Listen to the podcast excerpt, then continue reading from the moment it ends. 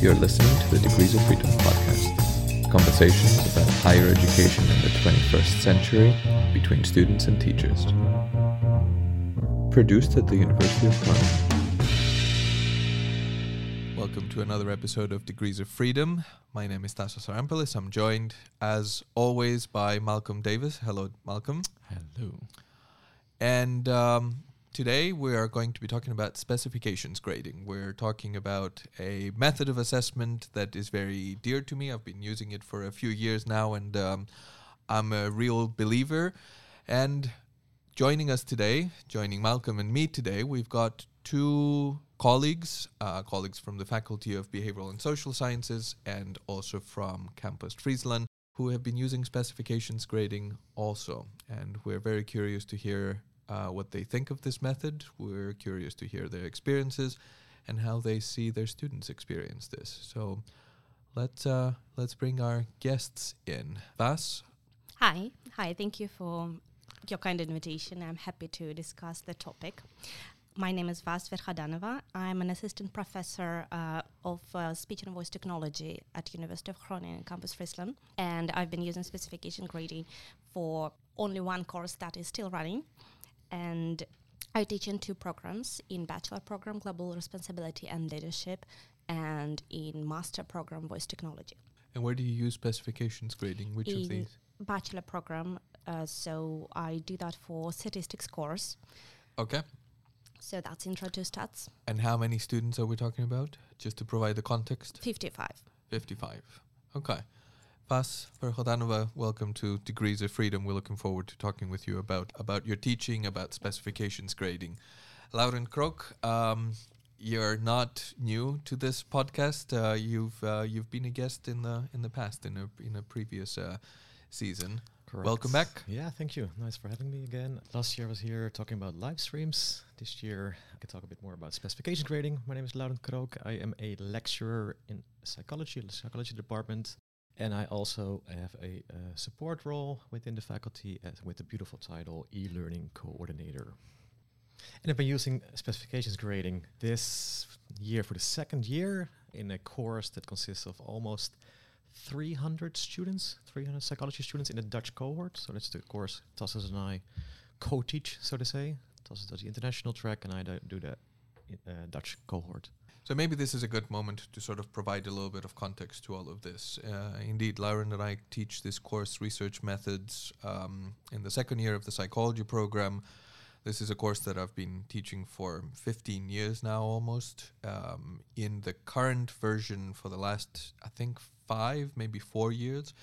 Uh, and it's in these four or five years that I've been using specifications grading to assess knowledge in this course or um, attainment in this course and our context is 350 students in the international program taught in English by me and about 350 students in the in the Dutch program taught by Laurent. And we've got experiences with this uh, this methodology for for a few years now.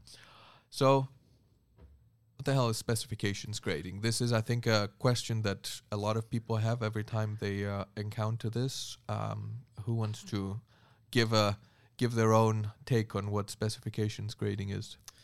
Uh, I can start. It's not my, my own take, but there's a beautiful book from uh, Nilson in 2015 called Specifications Grading, of, of course. In specifications grading, uh, there's a system of grading where all assignments within a course are graded with a pass fail or satisfactory unsatisfactory. And students earn points associated to those specific assignments.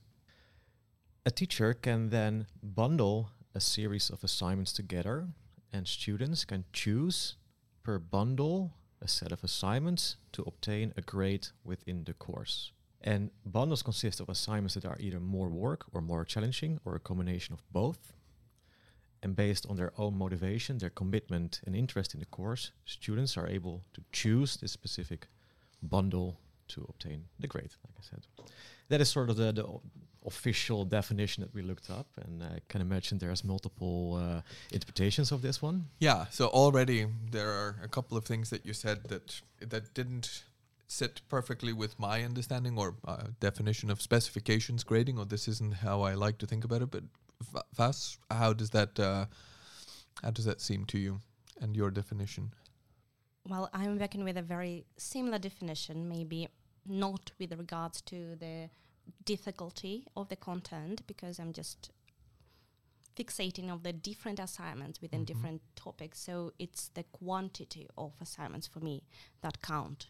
So they can choose to do less and receive um, grade that is, yeah, I mean, not as high as it could be, but if they go like full fledged with a little bit of, of extra, um, because this is what I require them to practice statistics.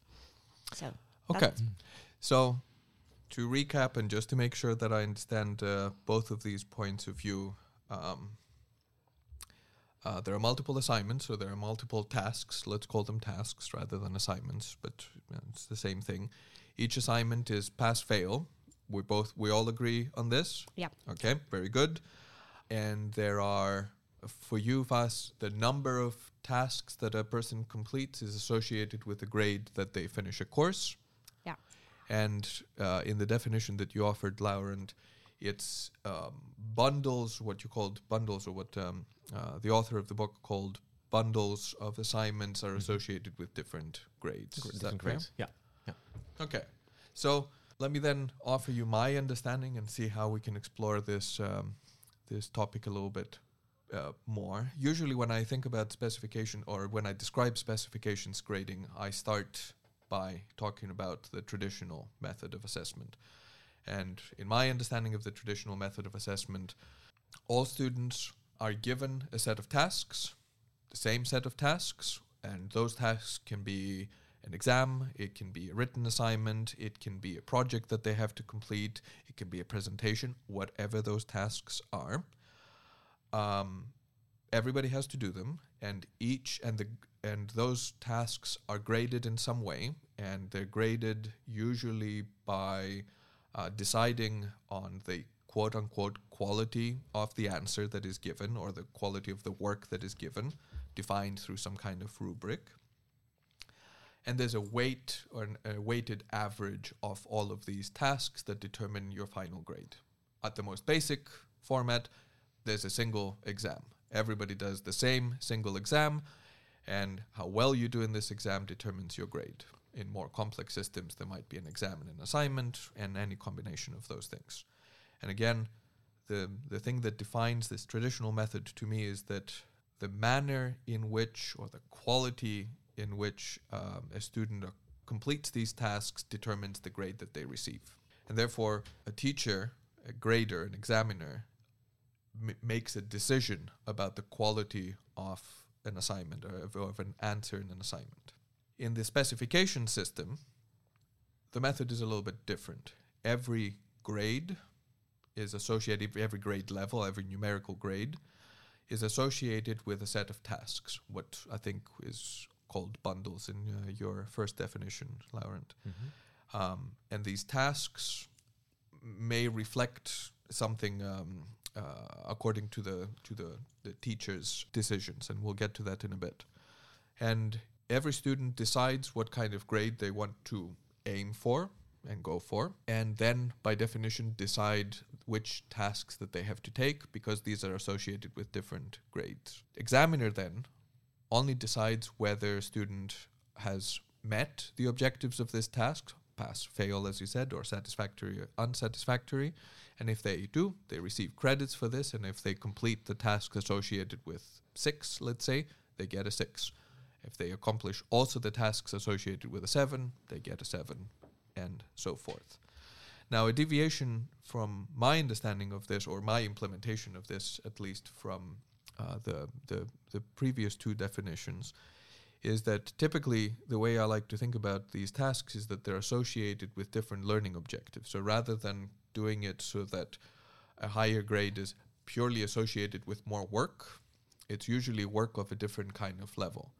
So in the course that Laurent and I teach, our grade six assignments are typically, let's say, comprehension lear- level uh, learning objectives.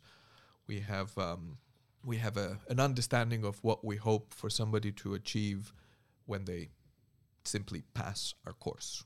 This is the Mhm. basic knowledge that we wish for our graduates of this course to have. And we come up with assignments that are associated with comprehension, with knowledge, information, that type of thing. Higher grades are associated with what we might want to call a deeper understanding. So we might ask our students to be critical of information rather than aware of information. We might want our students to be able to evaluate other students' work. We might ask our students to combine information from various levels and create new knowledge, etc., etc., etc. And this is sort of for me one of the great benefits and advantages of this. But that's uh, sort of my not exactly definition, but my understanding and my general implementation of this system. Great. I totally agree actually with it because this is how I build my own assignments to the extent possible. I just don't explicitly formulate it in this way uh, when I share this with my students. Why is this the case? Uh, because I inherited the course uh, Okay. that was already set up as specifications grading, and since it seems that I will be taking it on next year too, I'm thinking of redoing some things. So this is another um, motivation for me to be here with you guys with the amount of experience you have to share to know the best practices, which is also you being the runner-ups for the best uh, practice awards. So congratulations. Thank you. I guess this is uh, also indeed uh, uh, the context in which we are doing this episode. We had planned, to full disclosure, we had been planning this episode for months now, and it's not uh, about the awards, but Yeah, indeed, it's uh, coincidental to to the timing. fact that uh, this this course, this this method of assessment, has uh, won the runner-up prize for the university's uh, best teaching and learning award. It's actually very helpful for me too, for those students who are complaining a bit uh, because of the amount of uh, different tasks they ha- they Mhm. have in front of them. That right now it's been acknowledged by the university as one of the best practices. So Hmm. So we can point to that. Yeah. Thank you. How many Yeah. tasks do you have in your course, Yeah. Vas? uh, not many, to be honest. I reduced them to 11 per person. So this is very very Ah. little So compared that's to for the, the total. Uh, total per Yeah. person. Yeah. So that's and the uh, minimum that somebody has or can take. Uh, the minimum for passing grade is uh, six, but there are different weight on different tasks. Hmm.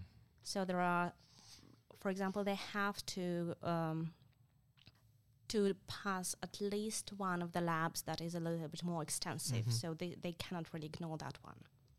So actually, this also reminds me of another characteristic that I really want to uh, accentuate in this description.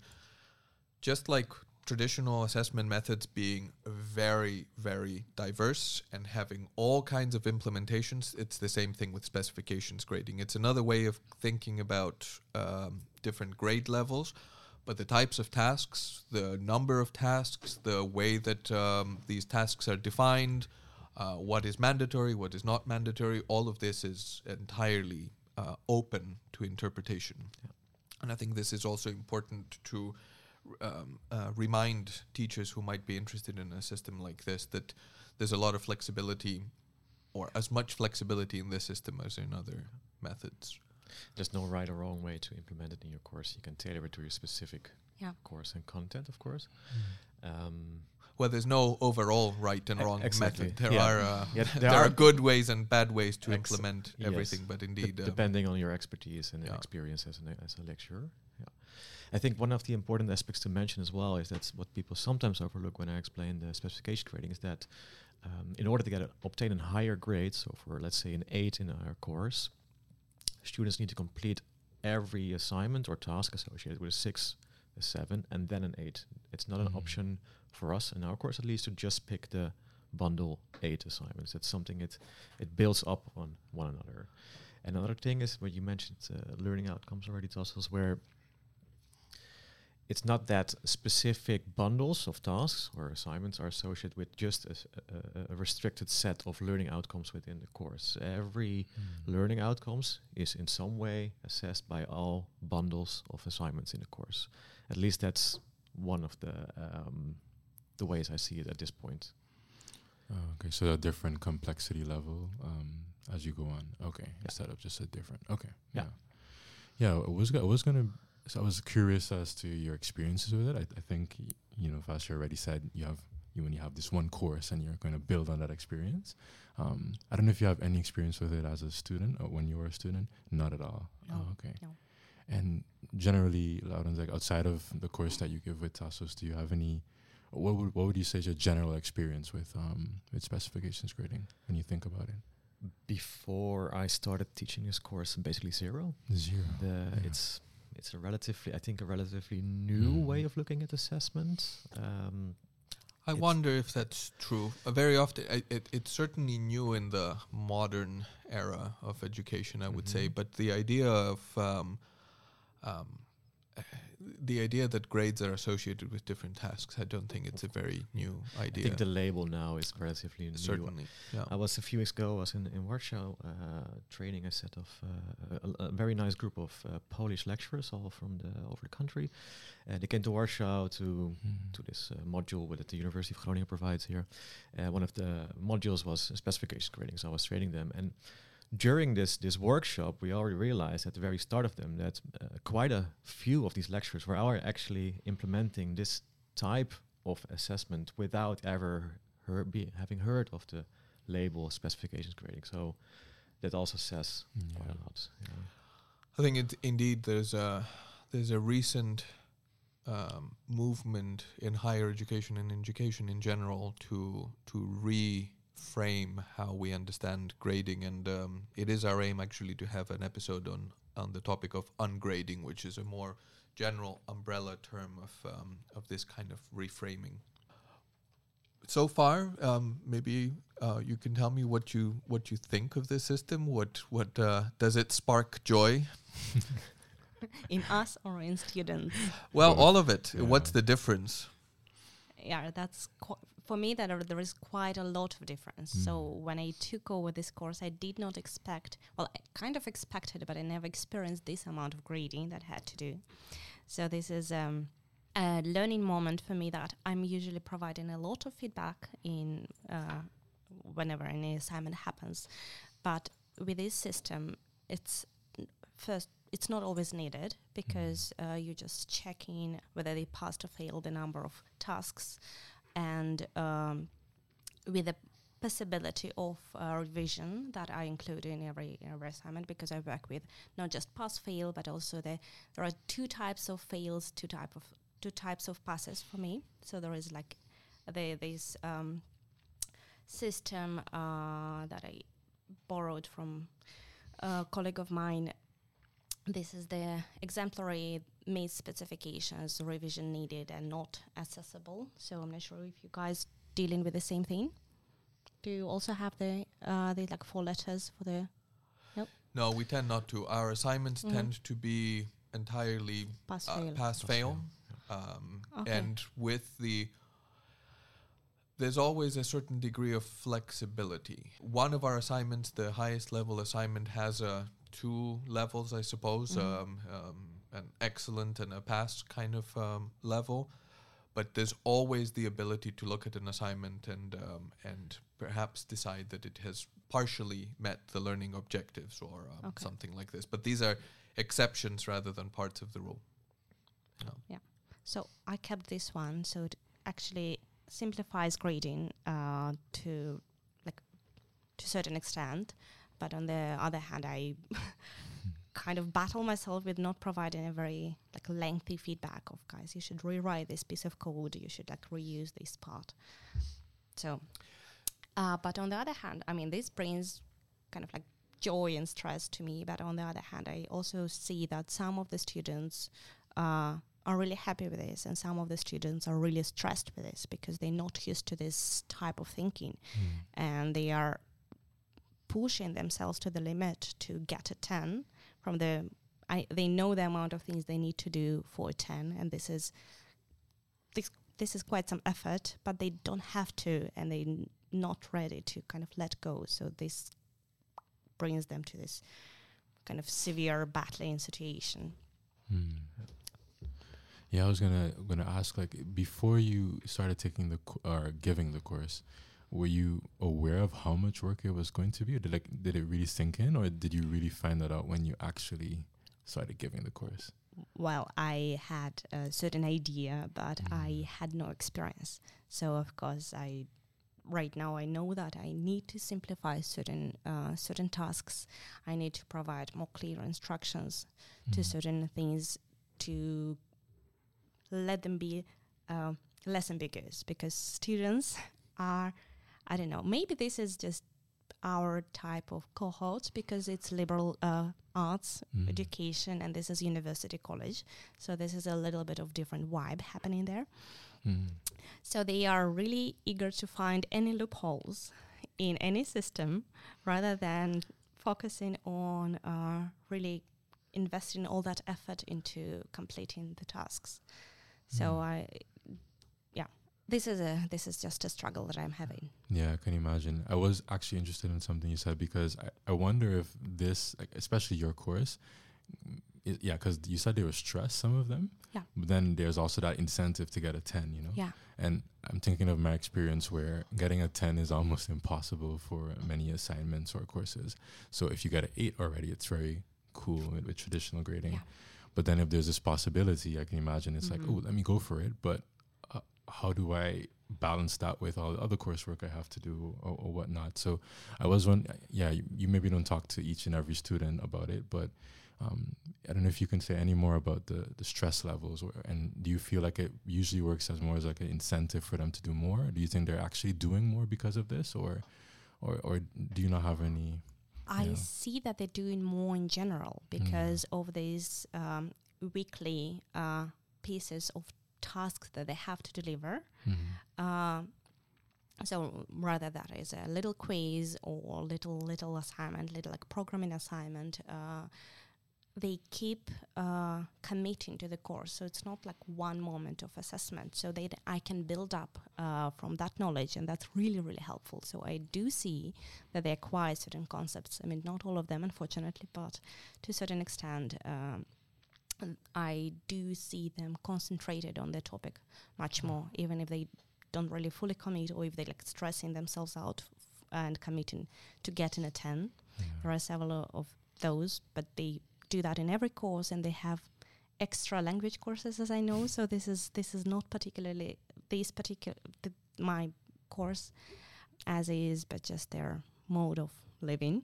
Yeah. Mm-hmm. But it yeah, it's extra thing on top Yeah, because exactly. I can compare it to a different type of course that I co-teach with a colleague of mine, which is very different. This is anthropology. th- that one is anthropology, where they write two essays and provide like one group project. This is just really kindergarten stuff compared to to statistics for them. Yeah, of course. Okay.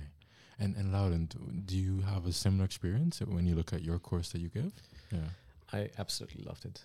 yeah, in the last two years, even though it was, uh, like Vas said, it's, it's quite stressful too. Mhm. Because I was also st- starting to teach this course. I got dropped into a course I actually that is already there, which is for me very convenient. I had to Mhm. c- be acquainted with the material myself, and then on top of that, a new, th- this novel way of assessing. But I do quite like the challenge. I do. I love to do something new, something rather innovative, original, something that's yeah, uh, out of the ordinary. What I love about it, this system, is that the expectations are very clear, both for us and for students. At the start of the course, we have this specifications. We tell them what they need to do in order to pass each assignment or task. So at the very start, the, the expectations are there. They can ask questions about it. We can respond to it. We can clarify some things about it. Because you just mentioned about this this this idea of of obtaining a ten.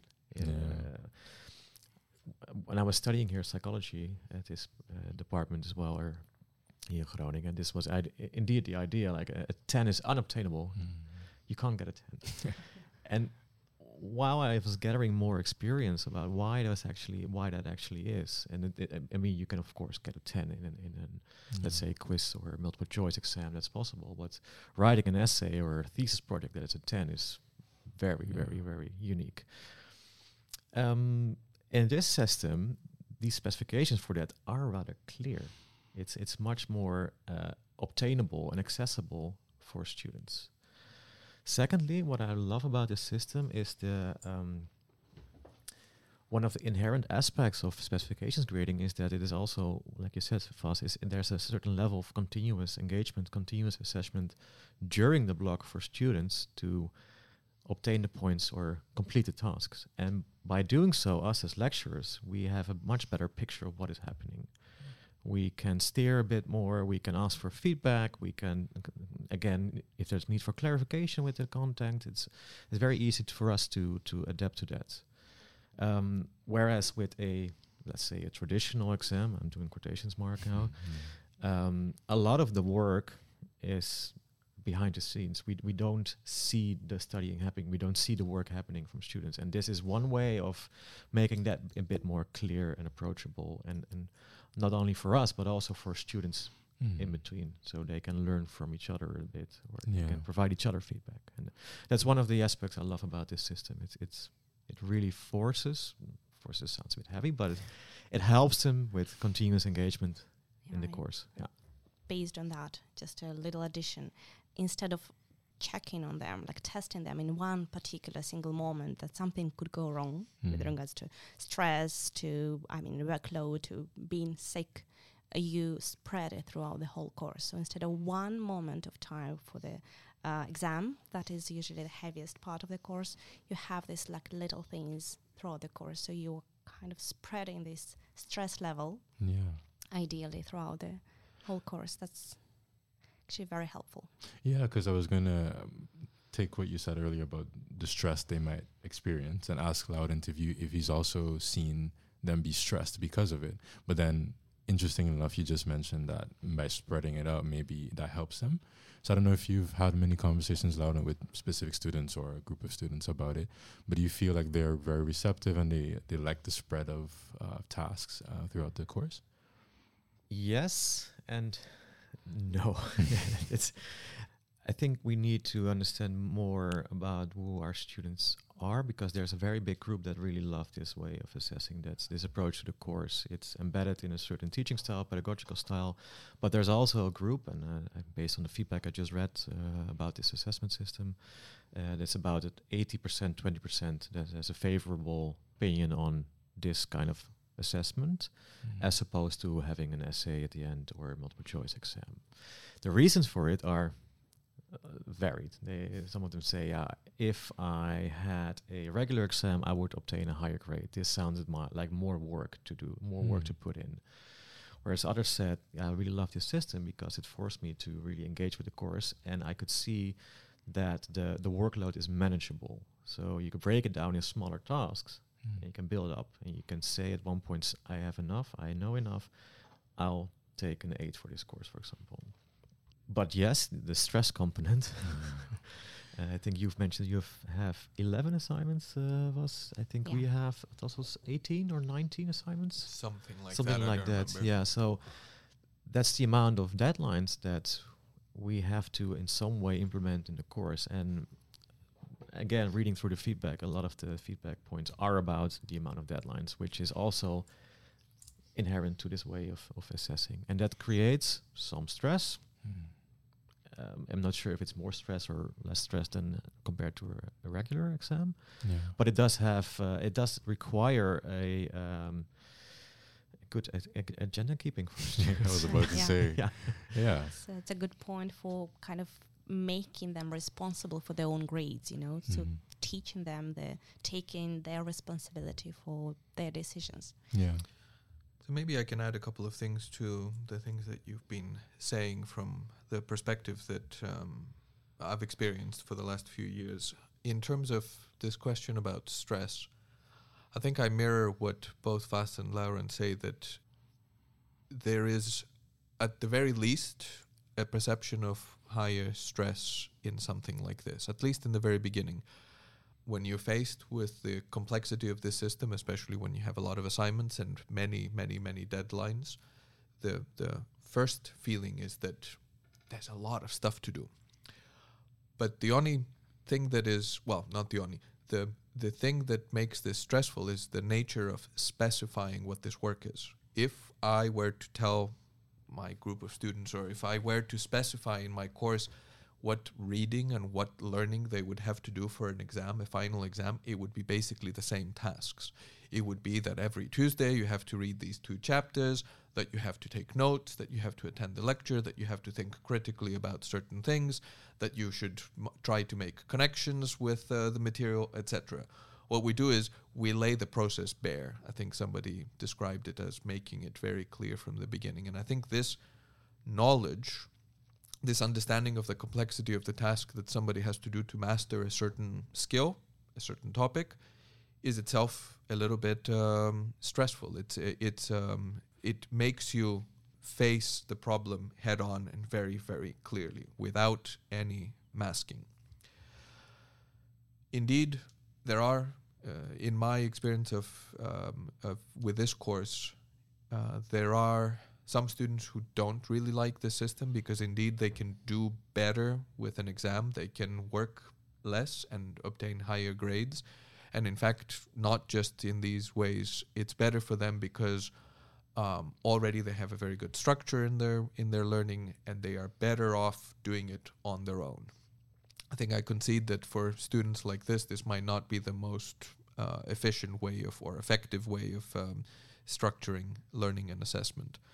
The majority of the students, on the other hand, feel very empowered by the fact that they can make decisions about how much to engage in a course, in what way to engage with a course.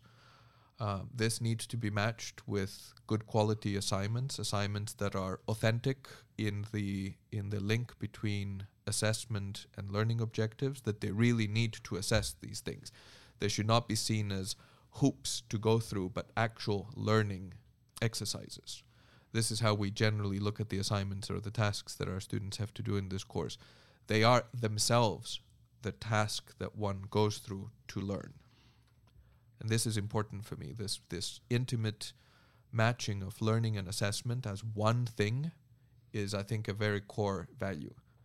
The other thing I wanted to say is that this these ideas of continuous assessment, but also this idea that assessment and learning are intimately connected. This is not exclusive or, or inherent just to specifications grading. You can just as well do continuous assessment and a very good coupling of assessment and learning with traditional methods of assessment where the you know the the quality of the work is associated with different grades maybe to also to provide a little bit more background indeed it is an awful lot of work it is a lot more work than providing an exam but let's also be clear what we mean by this. This has nothing to do with specifications grading, but with the assignments that we choose for the specifications grading. You can just as well have fully automated specifications grading if your assignments are automatically graded. If all of the assignments are multiple choice questions, it's zero work. In the same way that a traditional exam, if it's multiple choice, is zero additional grading work. If, however, your traditional ex- exam or your specification grading includes um, essays to write, self reflections to write, videos to produce, podcasts to produce, all of these things, then somebody needs to go through these assignments and grade them.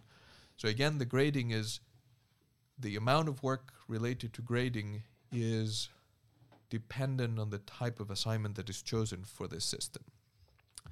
And to go back to this background that I, I was uh, talking about, the the reason why I I, I devised this particular uh, method of assessment for this course is because four years ago, whenever the the first year of the pandemic was um, um, uh, was very uh, was with us, um, there was a need for assessment methods that were not online exams, which have validity issues, but were also graded assessment, assessment that wasn't simply a pass fail. Yes, you passed this course, no, you failed this course. Because indeed, the cohorts during that time were worried about having a transcript full of pass fail uh, and no distinguishing grades. And we can talk about grading and whether classification is a good thing or not in another episode. And during that time, it was I considered doing assignments, normal uh, traditional assignments, and calculated that this would require about four and a half continuous weeks of work assessing these assignments with the number of students that we had, which clearly is impossible. Because with a traditional system, even if it's just a single essay, you need to take time to really understand where this answer to this question fits in your grading rubric. And that is not a simple task, even if you have a well specified rubric. The advantage of specifications grading is that every graded task is simply a decision of has or does this answer meet the requirements that have been preset? And if it does, it's a tick.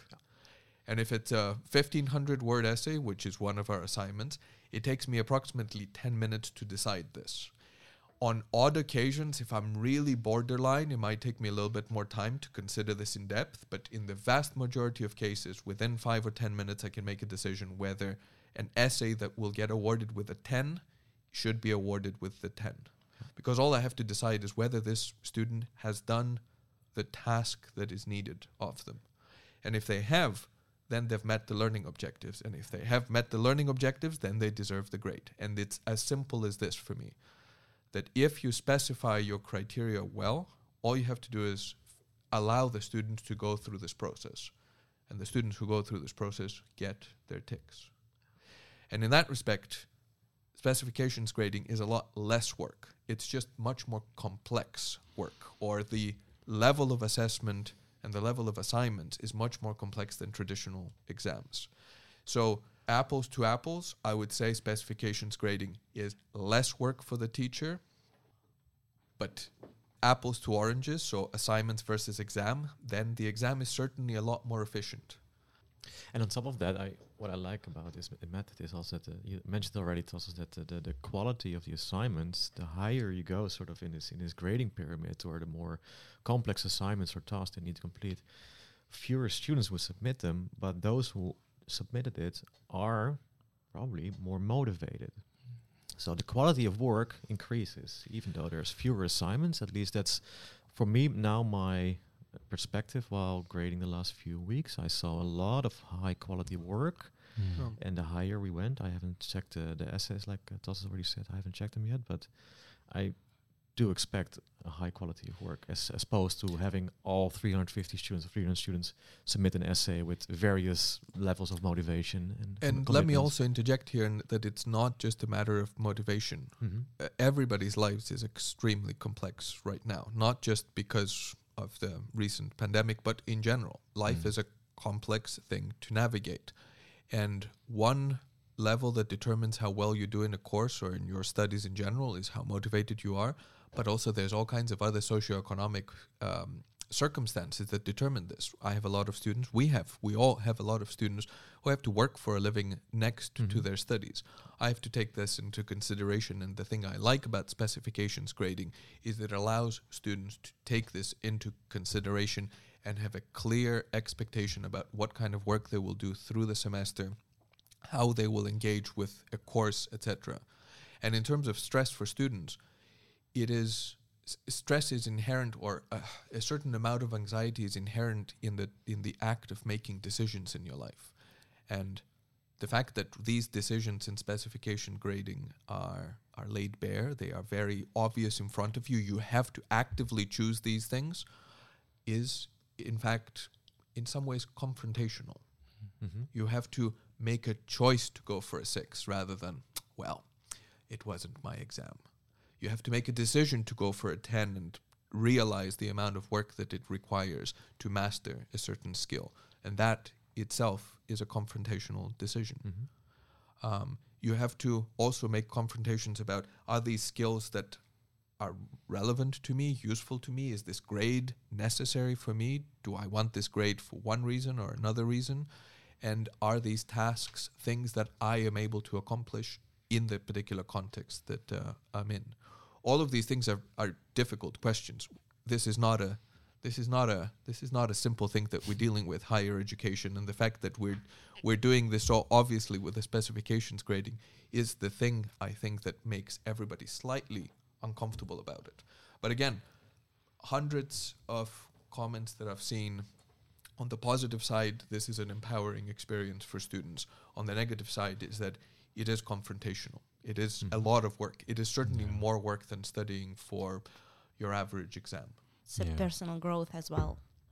A lot of Mhm. personal Yeah. growth. Yeah, no, remarkable. And the scaffolding that you're able to achieve in the design of your courses through specifications grading. Again, not exclusive to specifications grading, but specifications grading sort of requires this in the first place. Um, it allows you to create opportunities and structures for students to not only um, grow in a particular skill in a particular topic, but also to very, very clearly see this growth. In an exam, you may have grown your understanding in equal amounts. I would I would possibly guess that this isn't necessarily the case, but even if it were in equal amounts, it's invisible. And I think this is something that is not only empowering for students, it's also extremely rewarding. We have been, in the last 10 days, I've been looking at exit assignments from um, 50 or 60 students in the course. And one of the things that I constantly found myself looking at is that every single one of them commented on their own growth in understanding something and not just a linear growth it's a it's a messy growth. Growth is a messy thing that in the beginning you come in thinking nah I don't really care about this and then you discover your interest and then you discover your despair and then you struggle through it. All of these uh, matters are um, for me as, a, as an educator this has been the most rewarding period of my career to engage with students uh, journeys and uh, work so much. Mm. It's it's a it's an awful lot of work, but it's it's by far the most rewarding experience I've had in my career. Can you imagine? Yeah. I was to go back a bit for the last question about the students, because since you give the same course but then to different cohorts, so Dutch and international students, I was gonna ask if you see a difference when you talk about it because of course they come from different backgrounds uh-huh. uh, i think Tassos you already touched on it that maybe a lot of them have to work because from my experience dutch students don't always work um, next to the study or they might work less than some international students have to so i do wonder if that plays into since we have two people from the same course here if that plays into what you see from students um, within the course absolutely yeah 1st mm-hmm. of all i want to corroborate what what Tassos already said this this exit ticket that he said is mm. like a mm. reflection assignment at the end of the, the course when students pick the six assignments they exit the course with a short uh, self-reflection assignment and i'm reading through them i have quite a few more than the 50 or 60 Tassos had which uh, answers mm. part of your question already i have about 150 or 160 uh, wh- which is the amount of students that exit the course with a six um, reading through them the the the the the reflections are just fantastic. Really, really. Because we asked them to pick a topic out of the whole course and reflect on their own understanding and how they think or perceive the discussion in the scientific field the community is going to develop or evolve over the way. What I love so far is that re- by reading through about s- 70 or 80 that there are so many different topics that students picked up on upon and that mm. is really rewarding for us as well. There's not just one topic that stood out or two topics that stood out, but they picked a large variety of different topics, discussions within the scientific uh, community or world. Um, that being said, it's about the, the, the, study culture. We teach different cohorts, yes, a, mm. a Dutch one and an international one. Last year, we saw already that there's the distribution of grades, so the distribution of the amount of students that exit with a 6, a 7, an 8, or a 9 slash 10. If you compare the two cohorts, there's a big difference. Mm. There's a very, very big difference. I guess my, that's my own bias. I expect international students to be a bit more ambitious, but I don't know if that's correct.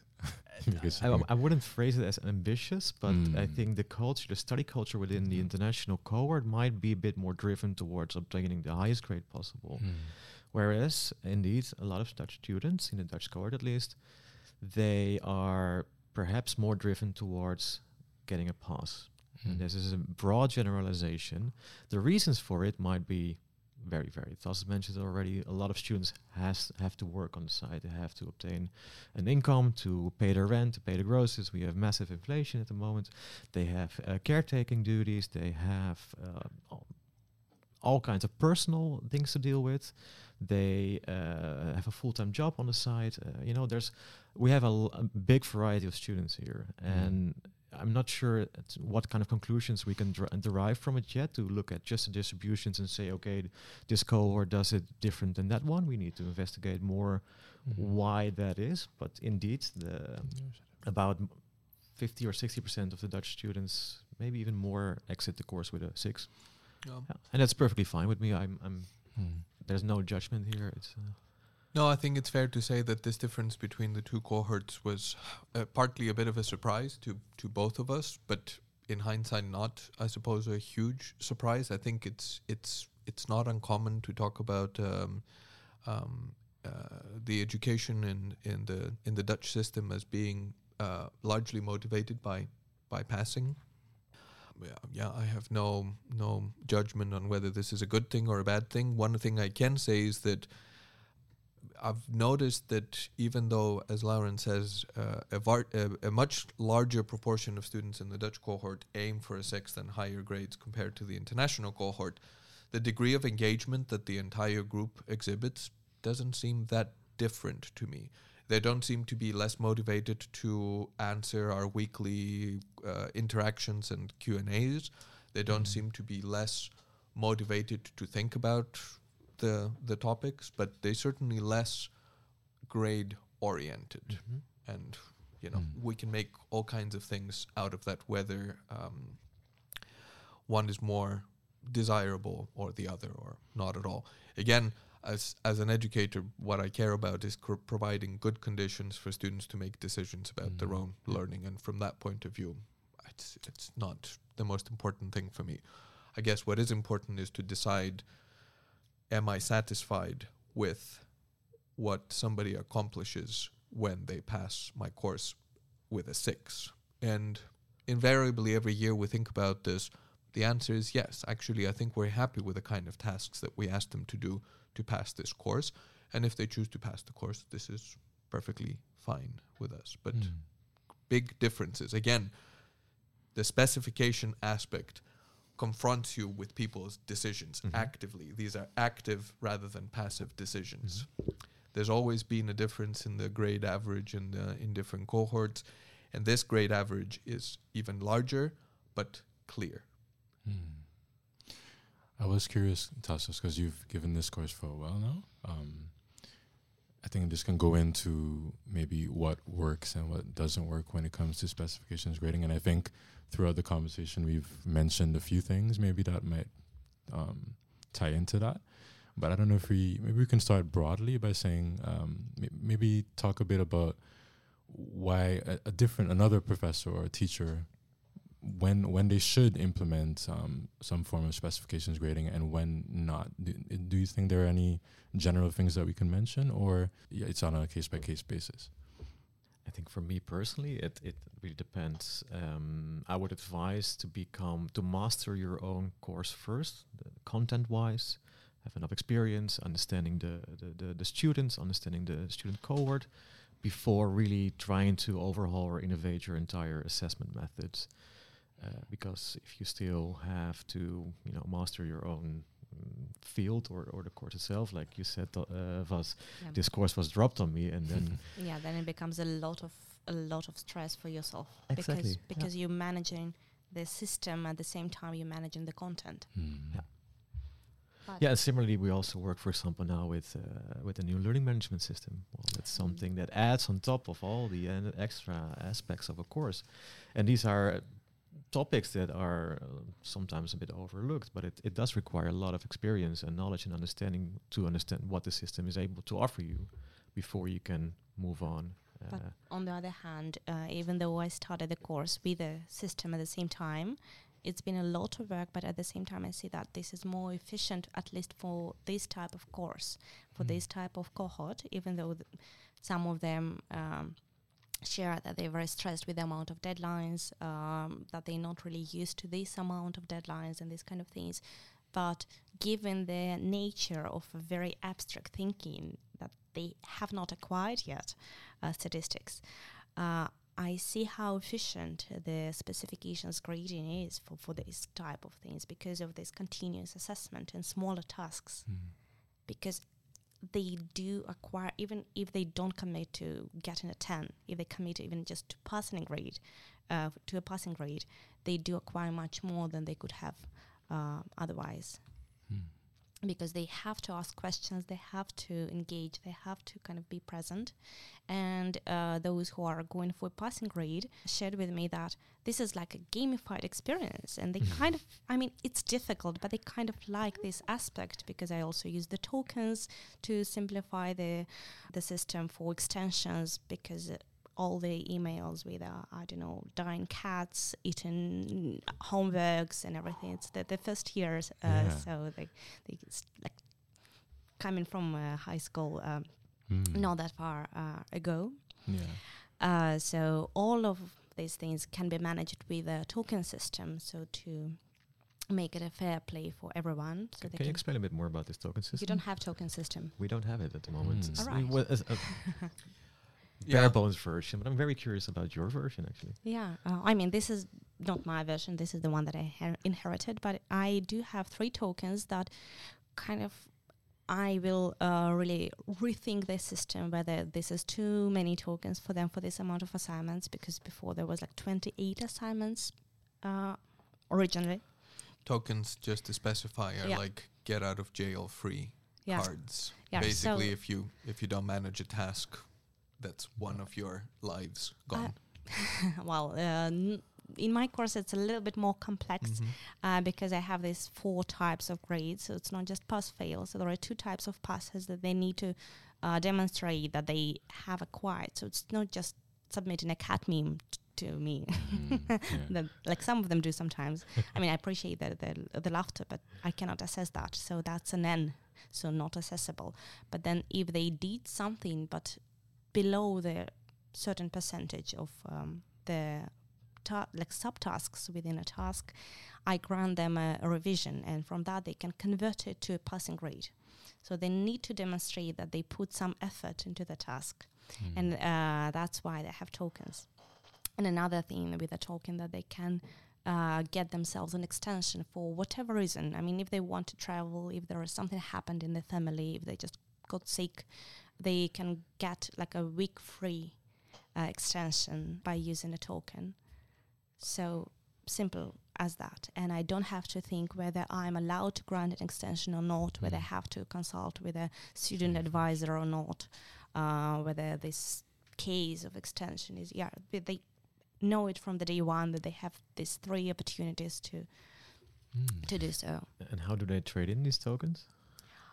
Oh well, they they try to find the most efficient strategy, and this is this is what becomes a little bit like stressful for me because they approach me what would be the most beneficial way of doing that because if they retain the f- like three tokens by the end of the course, Uh-huh. they have a boost at their final grade.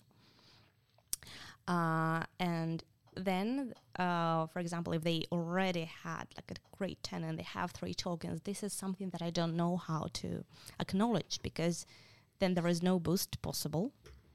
Uh, Mm. and I of really yeah yeah so so th- this is the, the idea so i'm currently grading the their assignments so and i know that at least one person whom i fully graded uh, actually yeah deserves something.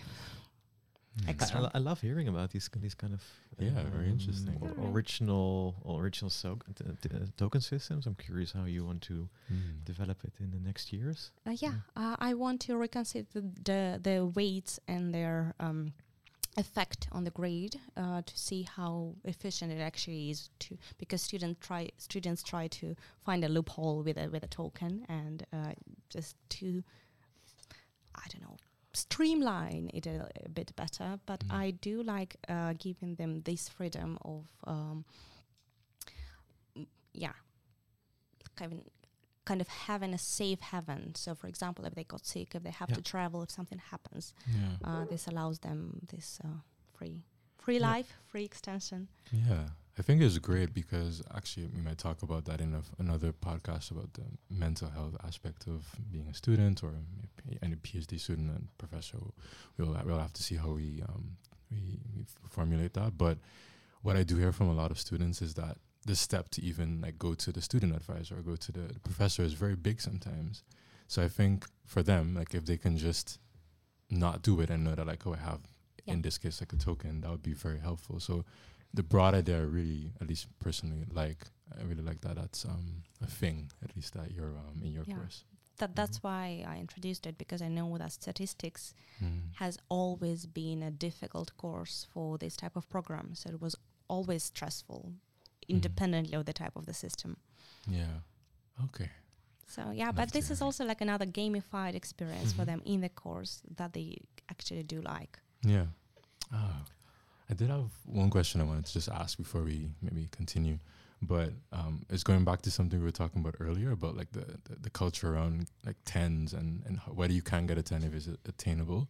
And I was just thinking about something a professor told me a while back, which is, you know, they don't feel like they should be tell you what the criteria for a 10 is. Like a 10 is something, so it's supposed to be some that comes from the student. You do something excellent on your own, and therefore you you almost never get it. And when you do get that nine or a 10, it's something special.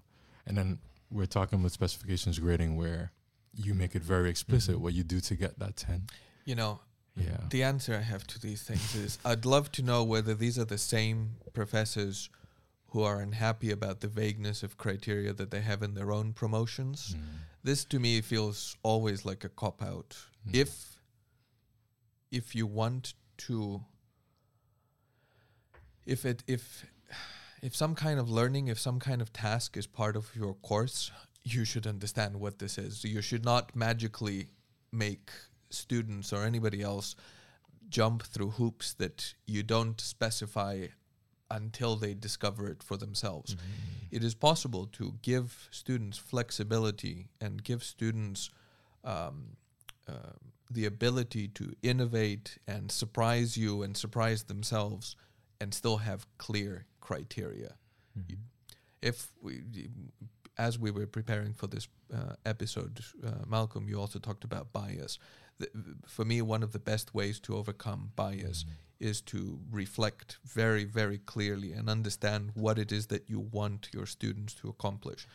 And be varied in this. Be varied in your understanding and accept that um, an excellent performer in whatever, I don't want to say student, and somebody who performs excellently can manifest this excellence in a variety of ways.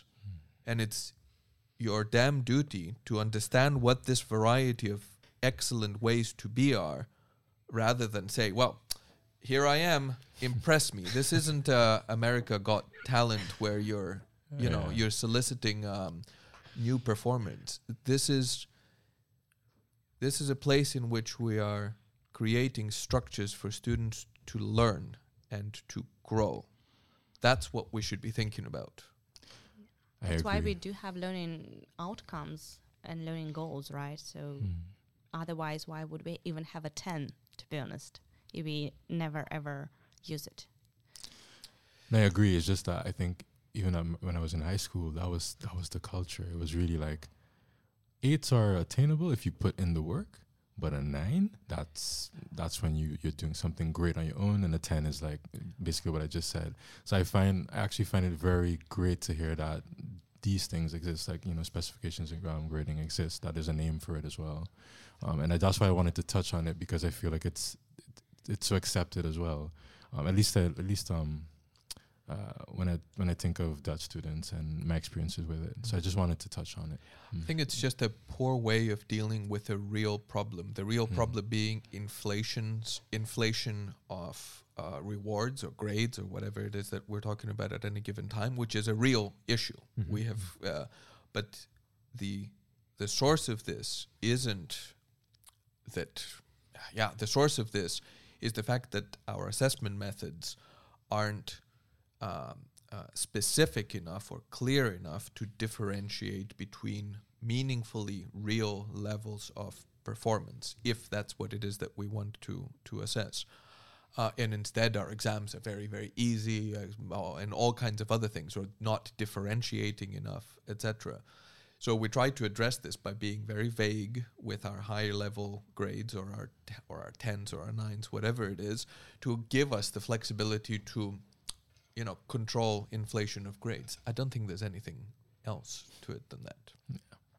Let me, um, I- I think we've already uh, touched upon this. I wanted to sort of um, head towards an end by asking you all of you, uh, for that matter, for some advice, either to teachers who are interested in dabbling with the topic of specifications grading, and already we touched upon this, or perhaps even advice to students who are in a course that involves specifications grading, especially the kind of crazy constructions that uh, um, uh, the three of us uh, have in our courses, the, the complexity and uh, number of tasks that um, students have to do. Let's do let's do a quick round. L- I'll start with Laurent. Advice, and you can choose if it's for a teacher or a student or both. Uh, for students, I think we also address it at the very lecture at the, start of the course already. We have a set of tips and, and, and tricks for them. Uh, I, I don't know them by the top of my head now, but it does require uh, structure, obviously. You need to have a good ag- agenda keeping to obtain the, the, the deadli- deadlines, but that's more superficial, superficial uh, logistics. I think the advice would be also to try and, and be honest towards yourself as a student. Be honest about what you want to obtain in this specific course. We understand that in our course, Regis, Regis Methods, uh, that out of the 650, 700 students, a, a very small fraction would continue to work in academia or in science or obtain a PhD for that matter. So we do know that uh, the large majority of our students will not continue there. And that is something that they can hopefully figure out during the course and hopefully they find some spark they find some interest they find some motivation or they realize indeed that this topic is not for them. It doesn't mean that they should not learn anything that they will definitely learn a lot of things that they can also apply outside of uh, academia outside of the, the course itself. But then the advice would be indeed to try to o- be honest towards yourself as a student. So what do you want to do here? Why did you choose to psy- study psychology? Why did you choose to study at the university? And this system helps them in a way to yeah make those choices. Vas. Yeah. Um, I don't know to whom to whom I should give an advice uh, because there are like multiple things that I experienced uh, firsthand, uh, being kind of put inside the system uh, just as a freshman practically but as an instructor. So i'll probably give a, an advice to an instructors just uh, for those who have to face this uh, be very very clear about uh, your learning outcomes and the structure of the assignments what you want to achieve with every assignment that you give every task that you give and what is the basic uh, things you want them to get from the course and what is the advanced things you want uh, to get from the course. And from that particular point you can start thinking of specifications grading because this is actually very helpful. So to define the basic stuff uh, and stuff that you can build from. Uh, with regards to the amount of assignments with regards to the type of assignments i think there is a lot of flexibility and a lot of freedom. And uh, this freedom comes in like both ways for you to create something and for students to decide where they would like to engage with. Because for example in my course i have two types of homeworks. One is numerical literacy when they get a plot and they have to reflect on this and to demonstrate that they understand what's happening. And this is just a reflection it's like a little essay and another one is a programming part. And uh, they both needs to be um, done to get uh, an excellent to the exemplary grade uh, in full but you still can navigate whether you would like to uh, take like less programming side or like more programming side to uh, get a passing grade. So um, just having this idea of keeping the freedom for both you and uh, students is uh, really something that is very helpful for you to engage students with uh, with your with the material. So it's a potential advice to keep that in mind, but also be very very clear and consistent uh, with uh, the way you grade, with the way uh, what happens if they do not meet the deadline, because there will be a lot of um, confrontation whether they can get an exception, whether they can get like something else, and if it's very clear from the D1, then you yeah it's uh, easier for you for for them. It's a fair play. And Tassos? all of the advice that um, uh, Laurent and Vas has given have given so far, I I will echo and amplify. I would say, uh, um, indeed, talk to your students very very frequently. Be supportive. Be there with them, not just for them. Be there with them. Uh, share your experiences and um, accept their struggles. Um, um, share your own struggles. If you're interested in um, um, trying out specifications grading, I think I maybe have two two things to say. First, uh, don't be afraid of it, but be very, very respectful of the complexity that it involves. It's not it's not easy. It requires a huge amount of commitment from both sides. It's very rewarding if you put in this commitment, but w- it will take a lot of your being during the time of the course. Um, for students, everything that you said um, is true. Be honest. Um, uh, be practical. Um, I would say the the most basic of uh, advice I can give is devote a certain period of time every week that you deal with that particular course and whatever assignments exist for that course. And that's it. You're done for the week. In fact, with that part of the course, you're done for the entire course. You don't have to revise again. And the final thing I was going to say is uh, talk to people. If you need Mhm. advice on how to think about this, um, write to us and uh, we'll be very happy to talk with you about our experiences, what we think is good, give you advice, and all of this.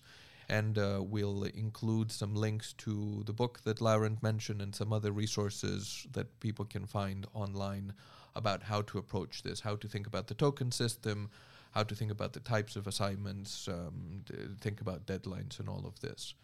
Um, but it's um, it's an it's an interesting system, and the context in which it's applied needs to be considered carefully. Mhm. But if it is, it can be it can be a notch above a lot of other ways of uh, assessing knowledge. Oh. This was very educational for me as well. So I'm going to take it with me into my career for sure because I hope to work in schools, thinking about curricula. Because, of course, there's one course, but then you also have to balance this with other courses, other subjects if you're dealing with high school, even. So I think this is something to consider if you implement. Um, Yeah, and it's very easy to gamify. yeah, yeah, which is always, I mean, to me very Yeah. yeah. cool.